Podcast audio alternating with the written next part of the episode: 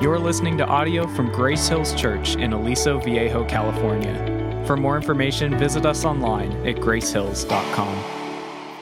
So, we have been in the book of James, and as we come into this section, we're going to be moving into chapter four. But I'm going to, I'm not, I'm going to throw it out there right away. I'm going to hit a little bit of last week's, just one verse before we jump into it. But as I was looking at it, I, I really wanted to kind of put in perspective where we are. I want to put in perspective what James is trying to say. And I want to I want to talk about the end of the life of Jesus Christ.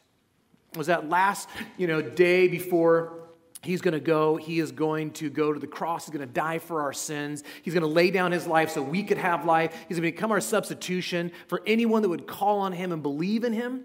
And he's talking with his disciples. And he's having this conversation with them. He kind of, they're talking about a bunch of different things. And then all of a sudden he shifts and he starts praying. He looks up to heaven, he starts praying. Now, that section of scripture, if you know your Bible, is called the high priestly prayer. That's when he starts talking with God. It's one of his longest prayers that we have written down in the Bible as he's praying to God. And so, as he's talking with God, he's preparing himself for what's about to happen. As he's about to take the sins of the world, place those on his shoulder, die so we could have peace with God, he's kind of talking through that. And he's recalling all the things that he's done at that point in his ministry. And as he's doing that, he's telling God, I have fulfilled everything. Everything that you asked me to do, I have done all of it. And then he gets down a little bit into the prayer and he shifts gears.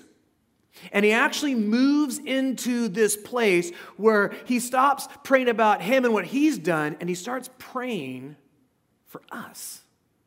And he makes this really profound shift in, in what's going on. He's, gonna, he's praying about how we would live. When I say we, I mean brothers and sisters in Christ, those that proclaim Christ as their Savior. And he says, I want to pray for them, how they live, what they look like, how they treat each other.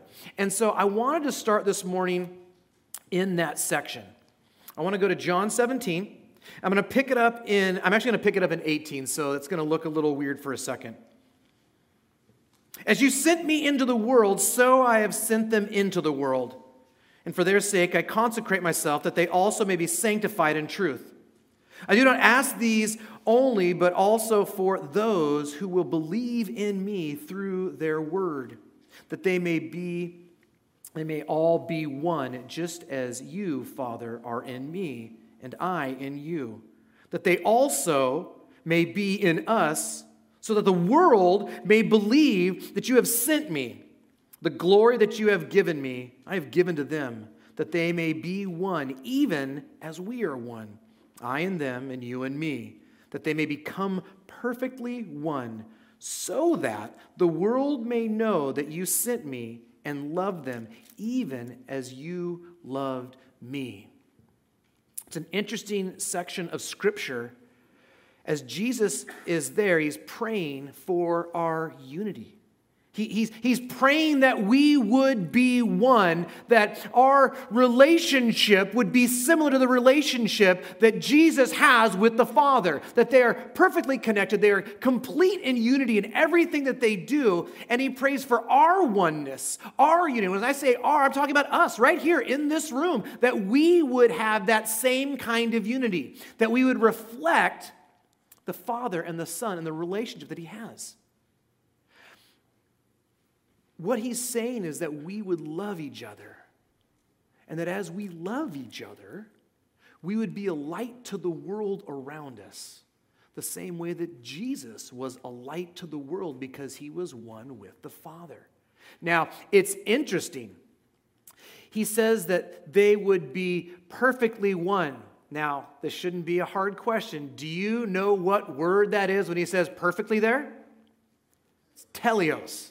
It's the word that we have been using over and over again in this study of the book of James. He's saying that you would be perfect, you would be one, you would be whole, you would be complete in how you interact with each other, the same way that God and I are. It's so important how we interact as Christians. And I would say it's more important than you even realize. Because you start asking this question out of all the things that Jesus could have been praying for just before he dies, he is literally praying for his people, his followers, the church, to be unified in one in everything that we do. To say that it's important to God is a vast understatement. See, our love for each other is paramount and it marks us in who we are in this world. With that big idea in the front of our minds, I want to read James 3 18 through 412. Starting in, in 18. And a harvest of righteousness is sown in peace by those who make peace. What causes quarrels and what causes fights among you? Is it not this, that your passions are at war within you? You desire and you do not have, so you murder. You covet and cannot obtain, so you fight and quarrel. You do not have because you do not ask. You ask and you do not receive because you ask wrongly to spend it on your, on your passions. You adulterous people. Do you not know that friendship with the world is enmity with God? Therefore, whoever wishes to be a friend of the world makes himself an enemy of God. Or do you suppose it has no purpose that the scriptures say he yearns jealously over the spirit that he has made to dwell in us. But he gives more grace. Therefore, it says, God opposes the proud, but gives grace to the humble.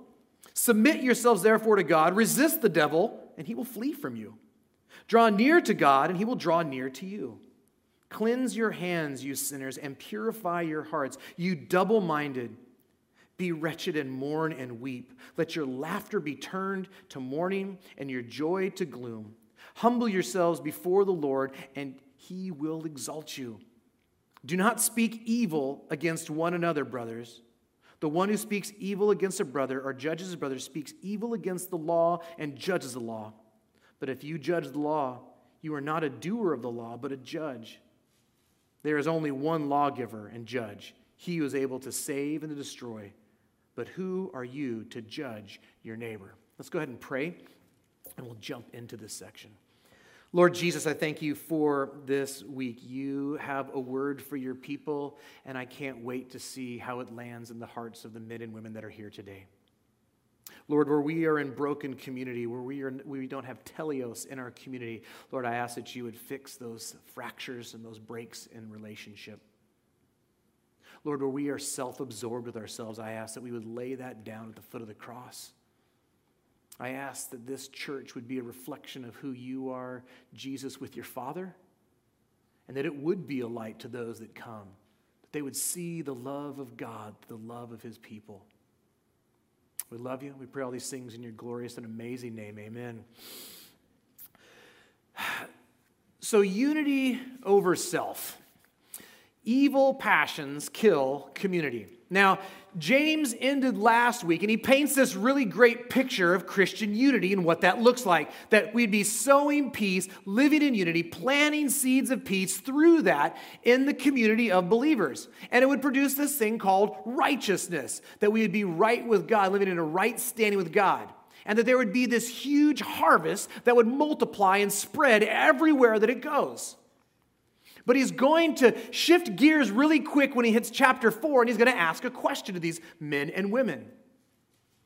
But because we are the church also, he's also asking us that question. Now, he says, What causes fights and quarrels among you? Um, apparently, there was some kind of fighting that was happening in the early church. Now, it wasn't so early at this point anymore, but there was fighting and backstabbing, and people were being selfish and they weren't caring for each other. Now, remember what it looked like before. It had moved away from what we read in the book of Acts. I think we started that last year. We talked about that. In Acts 2 42 through 47, this is what the church looked like when it was birthed. And they devoted themselves to the apostles' teaching and the fellowship, to the breaking of bread and the prayers. And awe came upon every soul, and many wonders and signs were being done through the apostles. And all who believed were together and had all things in common. And they were selling their possessions and belongings and distributing the proceeds to all as any had need. And day by day, attending the temple together and breaking bread in their homes, they received their food with glad and generous hearts, praising God and having favor with all the people. And the Lord added to their number day by day those who were being saved. That is the picture that we have of the early church. Something's changed. Something has shifted gears. It's been about 10 years at this point since that passage to where we are with James now, and there's fighting, and there's division, and there's selfishness, and there's greed that's starting to happen. Now, James could have easily gotten into all the specifics. But he doesn't do that, does he? He kind of leaves it sort of like vague out there. He's like, I'm not going to address all the things. Sometimes we see that. Paul's been known to He calls people out, says they've done these, these things that are wrong. But James isn't doing that. And I think it's because James is not as concerned about that as much as he is about the heart of where those things are coming from. And he's, we talked about last, last week the idea of the root and the fruit. He's concerned about the root of what's the real problem here. And so he asks this question what causes fights and quarrels among you? But he gives the answer right away. It's a rhetorical question. Like, I don't need you to answer. I'm just going to tell you the actual answer.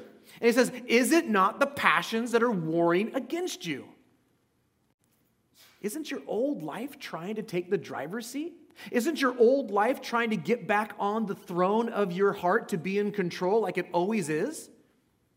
This, this bitter jealousy and this selfish ambition that drive you, we talked about that last week. So, the way the, way the Bible would define Passions is this it's a desire, a feeling, the feeling that accompanies an unsatisfied state. I love that definition. It's a great definition because I think in general we're an unsatisfied group of individuals in society, aren't we? Nothing is good enough. We always want the next thing, the, the shinier thing, the newer thing, the more expensive thing, the harder thing to get. We want that thing. We're unsatisfied. And I love what he's saying within this. It's like these desires, you're saying that there is something that you're missing. That there's something more to your life that you need, something more than what Jesus did on the cross. And so you're looking elsewhere for these things in your life. Anything that is going to take your focus off of Christ and serving others and it points on yourself, that's destructive. That's going to be a problem in how community functions. And it starts to spiral really quick. You want and you do not have. So it says that you murder and that you covet. Now, there's a couple of commentaries that are like, well, maybe they were killing each other. I'm like, no, I don't buy it. The, the stuff that I'm doing, I'm not seeing that. But what I am seeing is something that Jesus spoke about, actually. And let's take a look at that in Matthew 5, 21 through 26. You have heard that it is said to those of old, You shall not murder. And whoever murders will be liable to judgment. But I say to you, everyone who is angry with his brother will be liable to judgment. Whoever insults his brother will be liable to the council. And whoever says, You fool, will be liable to the fire of hell. So if you are offering your gift at the altar and there and there remember that your brother has something against you, leave your gift there before the altar and go. First, be reconciled to your brother, and then come and offer your gift. Come to terms quickly with your accuser while you are going with him to court, lest your accuser hand you over to the judge, and the judge to the guard, and you be put in prison. Truly, I say to you, you will never get out until you have paid the last penny. What is he saying? He's saying if you have these thoughts in your mind that are angry and bitter and that are self absorbed, then that's the same as murdering him. He's saying, and I love the context. What is Jesus talking about? There is a brokenness in community. If you are going to worship God and you find that you have something wrong with the community you're in, you need to stop. Do not continue to worship. Go seek that person out. Why? So reconciliation will take place so unity will belong in the believers, so that we can worship with teleos perfectly. How can we worship if we are angry and against our brothers and sisters in Christ? How can we do that? Jesus is calling them to this come back to community before you worship. The second point is praying selfish prayers. Praying selfishly kills unity. He then moves to the fact that the things that they want, they don't have. Why? Because they don't ask. Meaning, you aren't praying to God about the desires of your heart. You're trying to do it in your own power. You're trying to receive the things that you want in your own way, which usually is an ungodly way to get the things that we desire. We cut corners, we sin, we treat, we steal, we do whatever we can to get what we want. He said, You need to be going to God if you want to do that. And instead of going to God, what you're doing is, is you're actually killing community. See, selfishness kills community because it takes everybody else out of the equation, doesn't it? Because it's all about you and me. That's what it's about. It's about me. I want what I want, so I no longer care about the community. Think about this. Everyone who's ever lived has experienced the selflessness of community. Everyone. You know, I know because you were all born and someone had to raise you. And they sacrificed time and money and sleep and their wits and everything else they can imagine for the first 18 years of your life so you could exist. Like, well, not really. It's true. Every single one of us has experienced that kind of selflessness. We've experienced what God would say He wants for His people. But He continues, He's like, You're still not getting what you want as you do pray because you're asking the wrong way. What does He mean? What is He saying? He's saying you're trying to use God as a waiter, that He would just wait on you hand and foot. You're treating God like a genie, wanting to get your three wishes. And I thought about that. My mind went to a movie that I really like. And I, I, do some movie quotes sometimes, but the reality is this I love the movie Aladdin, and you can judge me all up and down at this point. It's a cartoon, it's for children, there's singing and dancing. I love that movie. And I, and I thought this week, why do I love the movie Aladdin so much? I love show tunes. I don't know. That's not why. But I love the movie Aladdin. I mean, yes, there's, you know, Robin Williams is in it, and the songs are clever, and it's got all these cultural references, but that's not really why I like it. At the end of what you see is that it's about a guy who has the ability to make some wishes. And like most people, we'd say, I get my three wishes and I'm going to get all of them for me, me, me, me, me, me. It's going to self promote who I am and as a person. But then there's this thing at the end where Aladdin, you're like, you're going to spoil the movie. If you have not watched it, I am not liable for the fact that you don't know this movie, and uh, shame on all of you. I'll just say that right now. But Aladdin, he, he becomes, he wants to be the prince, and then he's not the prince, but he's got one wish left, and he can have his, he can have Jasmine, he can have, he can be married to her because of the law, and he's all excited, and he says no. And he does something selfless.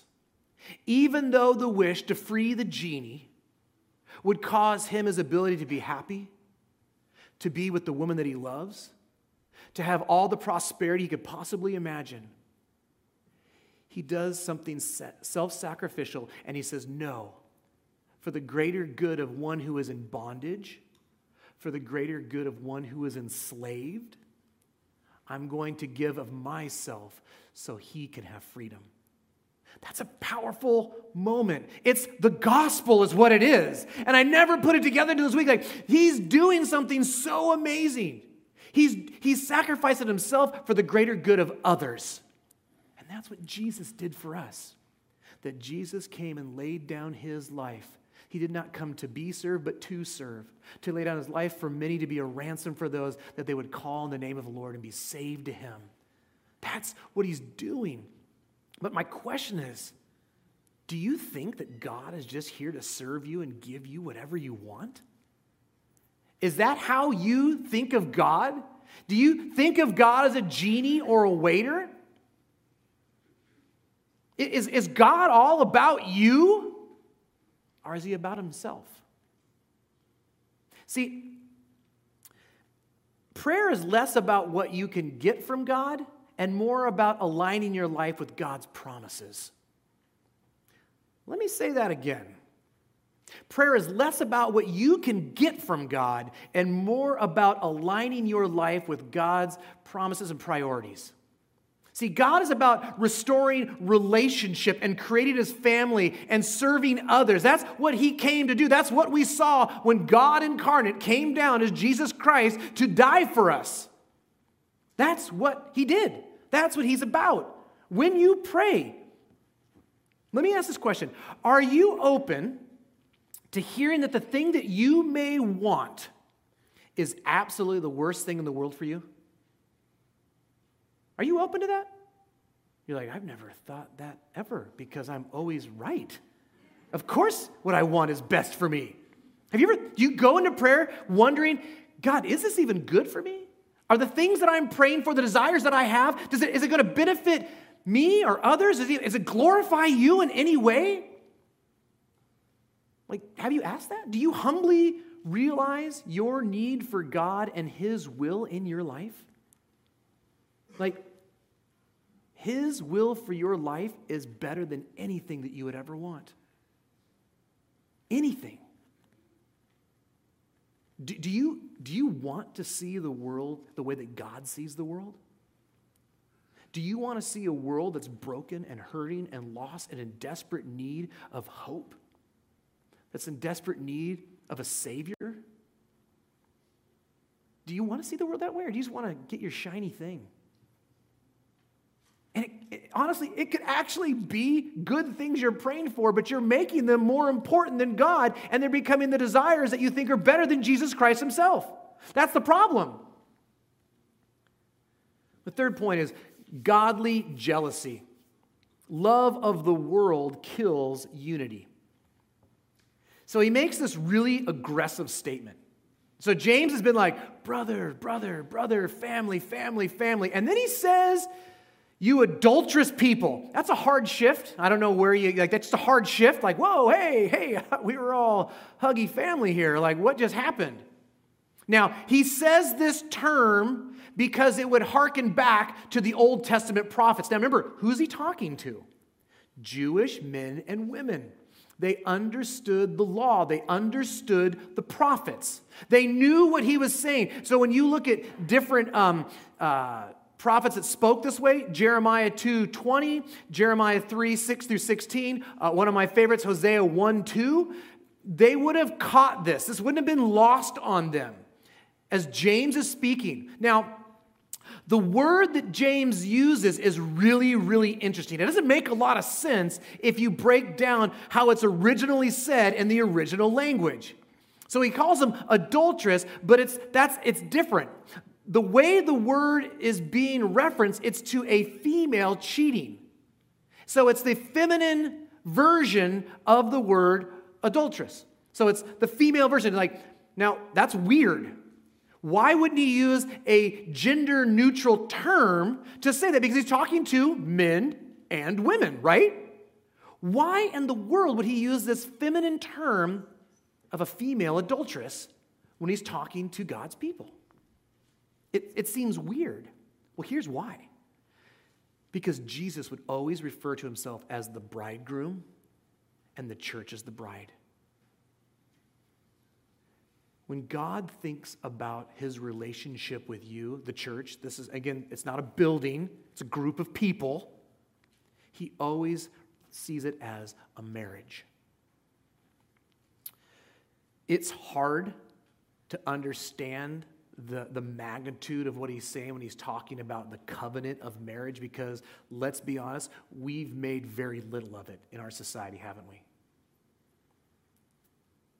Easy in, easy out, whatever I got to do. If it doesn't meet my needs, I can bail. There's a lot of that that goes on. It's the strongest bond and commitment that we see in the Bible is this covenant. Like, when's the last time you've been to a wedding? What do they say? For rich or for poor, for sickness and health, good times and bad, till death do us part, right? It's like, it's, it's not the, well, until you don't meet my needs. until I fall out of love. No, it's like I'm in. I'm all in no matter what. And I'm not going anywhere. And that's something that we don't hear in this world anymore that I'm in no matter what. Even when you turn your back, read the first four chapters of Hosea and look at how God views his relationship with his people. How he pursues his wife to show how God pursues his people, even when they turn their back on him. And what we see is that God is always the one who upholds the covenant, always. I think we need to hear that there is a God that loves us. He's not walking away on you. He's not walking out on you. He's not giving up on you. That's not the God that we serve. If you are looking to the world for your definition of a covenant, you are going to be very confused when you read God's word. And this is why he would call the Israelites adulterous people because they were cheating on God. Who's he cheating on? Well, it says you're cheating on God with the world. Now, make sure you understand what I'm saying. He's not saying don't be around people that are in the world. That's not what he's saying. Okay? So you're like, I have, a, I have a friend who's not a Christian. Oh no, I'm cheating on God. No, that's not what we're saying. He's talking about the values of the world, what the world calls good, right, and perfect. What the world says you need to do for yourself. The world's values are different than God's. And, and, and I think there's something to understand that God does not share his bride with anybody. I'm going to go ahead and make a really bold statement. I'm not sharing my wife with anybody. You're like, wow, it's crazy the fact that you would need to say that in the world is insane. But there are people like, it's okay. Open relationships are the greatest thing in the world. It's so healthy for a relationship. Oh, you don't have to be jealous. No, it's wrong. Why is it wrong? Because God says it's wrong. That's why it's wrong. There will be jealousy. There will be hurt feelings. People will feel uncared for. I don't care what you say. I don't care what the Instagram posts look like. That's not true. It's a lie. It's a lie. He would go as far to say as if you are friends with the world and the way the world thinks, the way the world acts, and what the world values. Let's put it this way even if you're dating the world, well, I'm not like, uh, I'm just flirting with the world. I would not be okay if someone was flirting with my wife. My wife would not be okay if I was flirting with somebody else. It's okay. I'm just flirting with her. No, that's going to have a problem. And as God is talking about how we view that, He's saying that is wrong. As a matter of fact, that makes you an enemy of God. You think if I'm flirting with another woman in my relationship, my wife's gonna be like, oh, everything's hunky dory. No, no, it's not. There's going to be a problem and a lot of conversations then he says that God is jealous. Now, you might be a Simon. Now, last week we talked about jealousy, and you said jealousy was bad. So, is God sinning? No. And here's, I'm going to explain what's going on here. He's actually using a different word.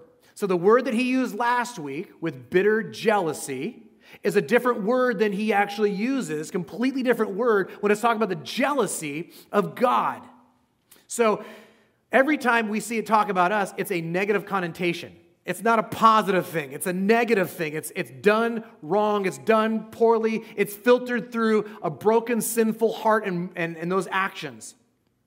But when it's here, what we see, it says jealousy, righteousness, an appropriate desire for what a person has a right to. It's an appropriate desire because that person has a right to it. It's okay for me to have a jealousy if my wife was to go and look elsewhere because we made a covenant together. She is mine, I am hers. We're one.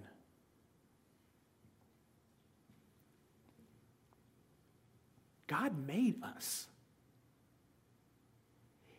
our lives are meant to be a life that is to worship. Do you understand that? We have been designed to worship. Every problem we have in the world is a worship problem. And God's saying, You need to worship me.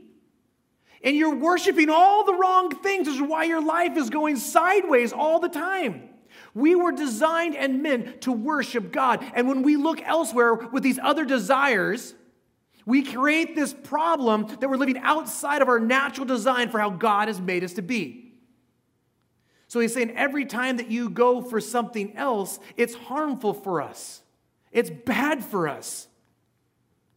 See, the world is about self glorification and its own independence.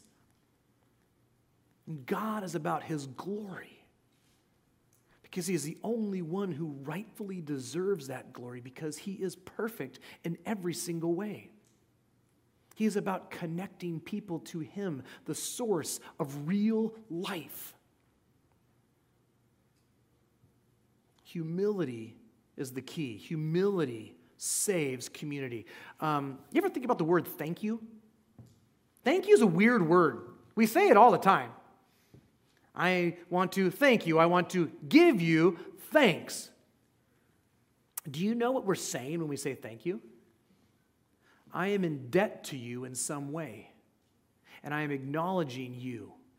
I'm acknowledging what you have done for me, and I appreciate you. Do you realize that's what you're saying? You know what we like to say? You're welcome. Do you know why we like to say you're welcome? I, I hate to ask for help. It, it drives me up the wall. And I'm a sinner and I know I'm working through it. Why? Because it means that I can't do whatever it is I'm trying to do. Asking for help means I don't have the ability in my own power to accomplish whatever goal I've set before me. And so, therefore, it shows that I'm broken. It shows that I'm deficient. It shows that I'm unable. It highlights my inadequacies. And then I have to go to somebody else and ask them for something, showing them that I have something that I can't do and I need your help to accomplish that very thing. See, saying you're welcome is so much better. Means I'm the one that has all the answers and I'm the one who can do all the things. And you're coming to me because, well, let's be honest, I'm pretty amazing and you need my help. You're welcome. The heart of the gospel is admitting that you can't save yourself and that you need God to help you. I got into this mess and I can't get myself out of it. I have sin and I don't know how to deal with it. I have separation from the Father, and I don't know how to be connected to it. Augustine said this It was pride that changed angels into devils. It is humility that makes men as angels. Not meaning that we become angels, that's not what it's saying, but that we get to be close to God, is what he's saying. See, pride is the great community destroyer. Pride is a part of this, this fighting and this quarreling. It's this pride that just moves in. It tore everything apart in the garden. And I say, like, you talk about the garden all the time. Yeah, I do. Because it's important for us to know what took place in the garden. That they weren't just eating fruit. They were saying, I don't need you, God. I want to be my own God. I want to be in charge. I want to be the one that's worshiped. I want to be the one that's lifted up. I want to be the important one. That's what they're saying. I don't care what you'd say. I want it my way. Pride says, I can. Humility says, you can. We need to get to that place. We cannot experience the grace and the mercy of God until we come to a place of humility. Can't. Community starts with humility to God and as that vertical relationship grows between us and God, it spreads to our horizontal relationships. It's always flowing out of us. And, and when we get to do that, God just continues to pour an unlimited amount of grace upon us for all that would call in for help, for salvation, for a new life, to take off the old self, to love people when they are unlovely Like, well, struggle with that. Yeah, that's what Jesus did for us. He laid down his life for people that were unlovely. He was dying for those that were literally nailing him to a cross where he hung. Forgive them, they do not know what they do. He was dying for them in that moment. Tim Keller says this The Christian gospel is that I am so flawed that Jesus had to die for me. Yet I am so loved and valued that Jesus was glad to die for me. This leads to deep humility and deep confidence at the same time. It undermines both swaggering and sniveling. I cannot feel superior to anyone, and yet I have nothing to prove to anyone. I do not think more of myself or less of myself. Instead, I think of myself less. Do you see the tension of what's being said there? It's not that I think I'm great, it's not that I think I'm horrible, because like b- both are talking, it all revolves around you, right? I'm amazing, I'm amazing, it's all about me. Oh, my life's so bad. It's still all about you, isn't it?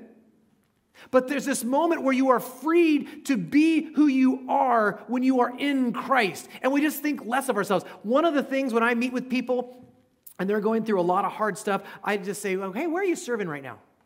What, what, what do you mean? Like, don't you mean who's serving me right now? No, I mean, where are you serving right now? How are you serving others? And you know what's funny? When people start to serve others, they take the focus off of themselves and they can actually move through that pain and that hurt more effectively when they're serving others. It's amazing. As we think less about ourselves, we are actually free to think about others and to serve them. Not to look good, not to gain anything, but to love them the way that the Father has loved us. He says, Submit to God, and the devil will flee from you. He'll take away your old desires for yourself and give the desires that reflect Him and that love to others. And he tells us the solution. The solution is really clear. He says, draw near to God. Turn to God. Turn away from the world. Here's the thing like, you can't go both ways. God is this way, the world is this way. You, you physically can't go in two directions. You're going to walk towards something. He's like you got to pick something. That's why he says you're either, if you go towards the world, you turn your back on God. You turn to God, you turn your back on the world. And that's the picture he's trying to paint. That's why he's saying you can't be friends with that because you're not moving. He says, as you move towards God, as you draw near to God, he says, what? God draws near to you. He draws. You, you, have, you realize you have a God that's drawing near to you? The first step is humility. It's the admitting that I need Jesus Christ. I need a Savior. I can't save myself. And as soon as you do that, God draws near to you. He wants you to draw near and, and reading His Word, that you would know His Word, that you would know who He is, that we would pray to Him, to know Him more, to live a life that exemplifies Him in all that we do, that we would meditate on His Word, that we would let it wash over us. Quick, slow, slow. That's what He's saying. He says, as you do that, the devil will flee from you.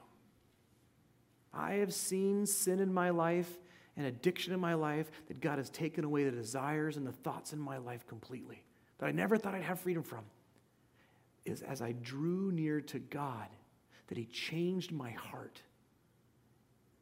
That that DNA that He's given me is overflowing in my life. You can have the freedom that you're looking for in your life. Draw near to God. He will draw near to you. He will transform you. Turn from your old ways and let God cleanse you of all unrighteousness. He calls them, repent. Repent of this way of acting. Repent of being outside of community. Repent of causing division. You have to. And then he says this weird phrase that doesn't make a lot of sense. You need to start mourning and weeping and stop laughing and be. Jo- Aren't we supposed to be joyful as like Christians? Shouldn't isn't that like who we're supposed to be? What's he saying? If you understand what he's saying, it makes sense. He's saying you are taking joy in your sin. You are laughing and enjoying the fact that you are selfish and that you're all about yourself.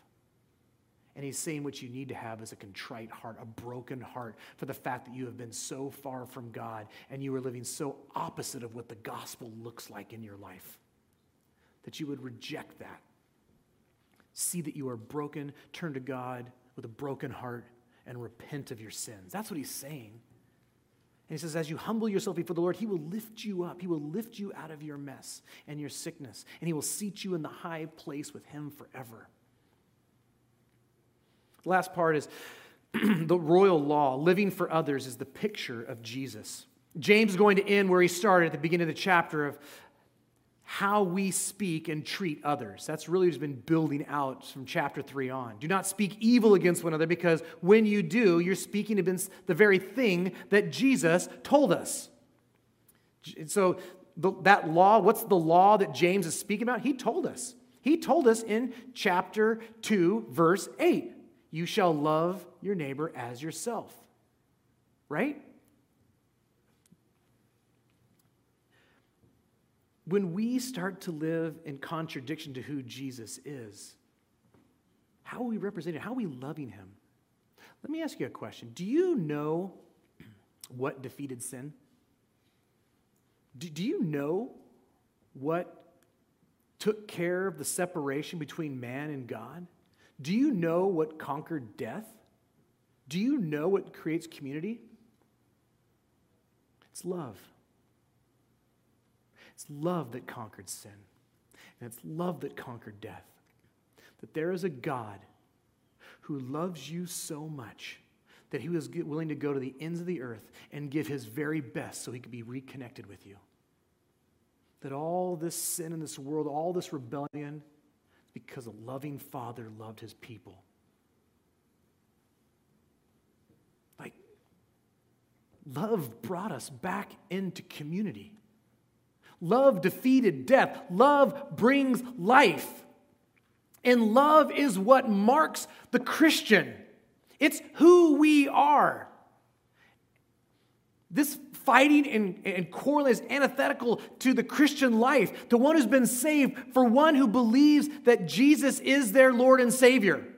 We are made to love each other because it's a reflection of the great love that the Father has actually shown us. That's why James is contending and fighting so aggressively. You can't live this way.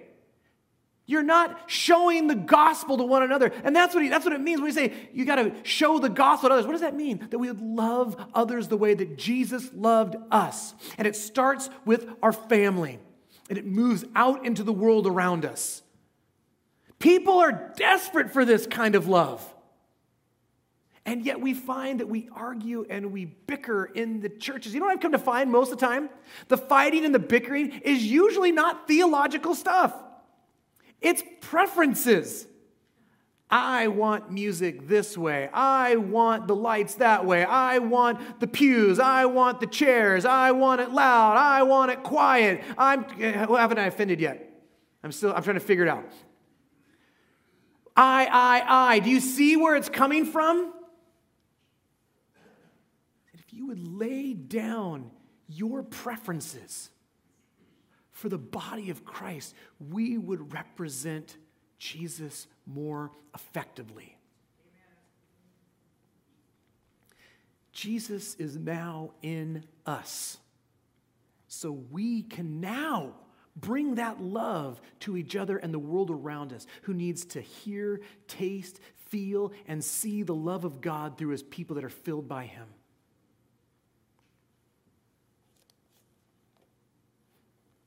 I want to finish with this one passage. It's 1 Corinthians 13. It's used at every single wedding, always, for some reason. And um, it's great. It's wonderful. It's just talking about something different than usually is happening at weddings. And so it's 1 Corinthians 13, 1 through 7. Paul is speaking to a jacked up church. He's, he's speaking to the Corinthians. The Corinthians were all over the place. There was a lot of problems there. They were out of unity. They were fighting. They were quarreling. Paul's saying the same thing that James is saying, but listen to what he's saying. If I speak in the tongues of men and of angels, but have not love, I'm a noisy gong or a clanging cymbal. And if I have prophetic powers and understanding all mysteries and all knowledge, and if I have all faith so as to remove mountains, but have not love, I am nothing. If I give away all I have, and if I deliver up my body to be burned, but have not love, I gain nothing. Love is patient and kind. Love does not envy or boast. It is not arrogant or rude. It does not insist on its own way. It's not irritable or resentful. It does not rejoice over wrongdoing, but rejoices with the truth. Love bears all things, believes all things, hopes all things, endures all things. See what Paul is contending for is the same thing that James is contending for, which is the same thing that Jesus was praying for at the high priestly prayer that we would have unity, that we would be connected together by the blood of Jesus Christ, the love of the Father. My question is this where do you need to repent today? Where do you need to show the love of the Father to someone at our church, to someone outside of our church? Where do you need to put aside your selfish desires? Where do you need to turn to God? Where do you need to draw near to God? Are you being divisive in the church? Have you created fractures and removed teleos from community? Today is the day where you can repent and turn from that. Let's pray.